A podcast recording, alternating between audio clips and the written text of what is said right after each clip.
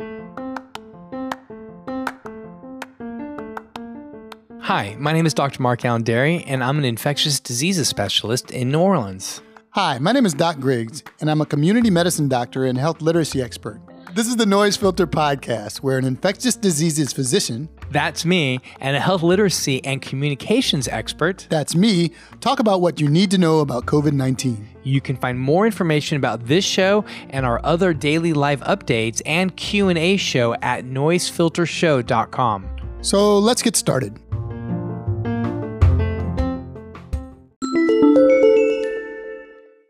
Plasma therapy for COVID 19.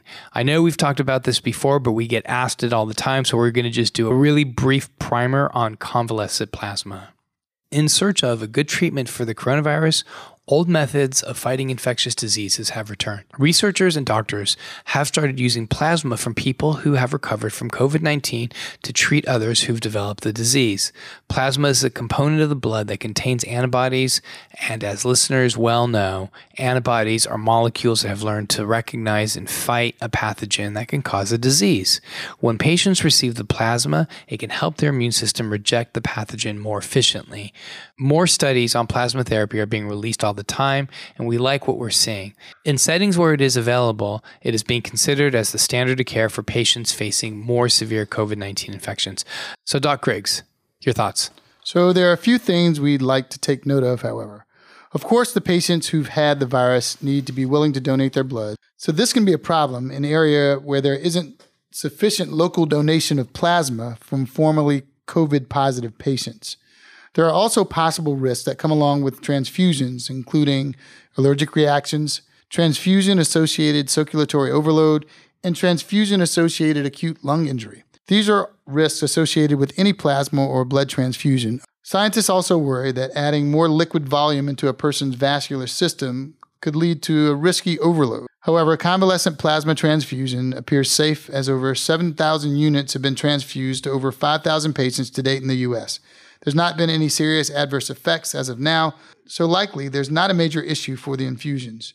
Plasma therapy is a storied and historied form of therapy and is shaping up to be a helpful tool when it comes into the fight against COVID 19.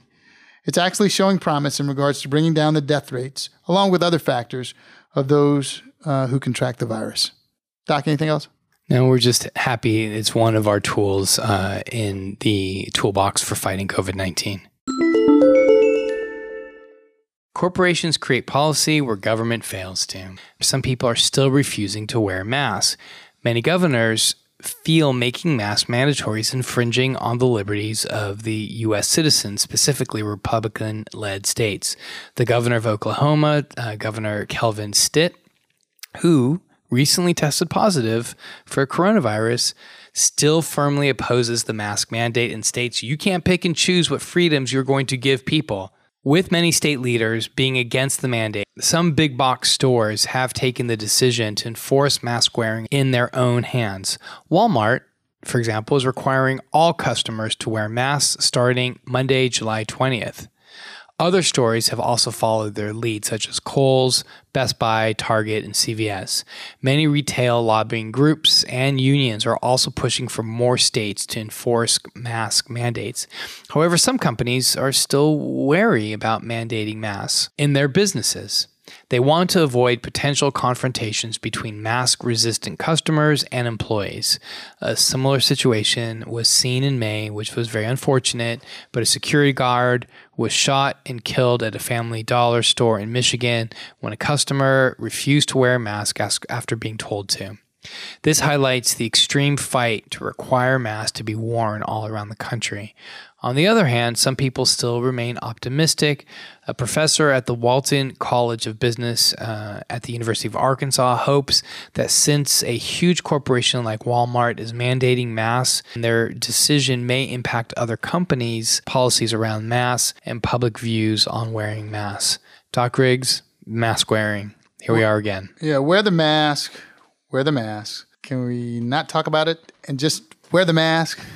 Masks are the easiest and cheapest defense against the virus, according to the CDC. However, many people, of course, still refuse to wear them. Wearing a mask should not be looked at as an injustice, but as a way of protecting others as well as yourself against a dangerous virus. Doctor, you remember early on when it wasn't masks, we were trying to get people to understand uh, you're not stuck at home, you're safe at home. It's the same thing. This Right. isn't an injustice. We're just trying to help our community and save lives. Karen Keith, Commissioner of Tulsa County in Oklahoma, summed it up nicely when she said, Good Lord, people, you have to wear a seatbelt. You have to have a driver's license. You can't drive while you're drunk. There are all sorts of rules and regulations that you have to that you have to follow every day. This is not some infringement on anyone's rights. We couldn't agree more. We could not agree anymore. Please, please, please, y'all, mask up, COVID down. Bam.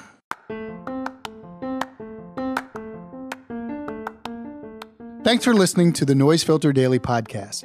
Dr. Dery and I have a daily show at 4 p.m. Central Standard Time where we go into more detail on stories and answer your questions about COVID 19. You can find Doc Griggs at Doc Griggs1 on social media, and you can find me at Dr. Mark Allen Dery or at DRDERY. You can follow us at Noise Filter on Instagram, Noise Filter NOLA on Twitter, and for more information about us and the show, you can go to noisefiltershow.com. Hey, Doc Griggs, any last words? Remember, get checked, get fit, get moving. And remember to get some rest to boost your immune system. And, Doc, Protect yourself and others by staying home, and please wear masks when you go outside. Remember, health is a human right.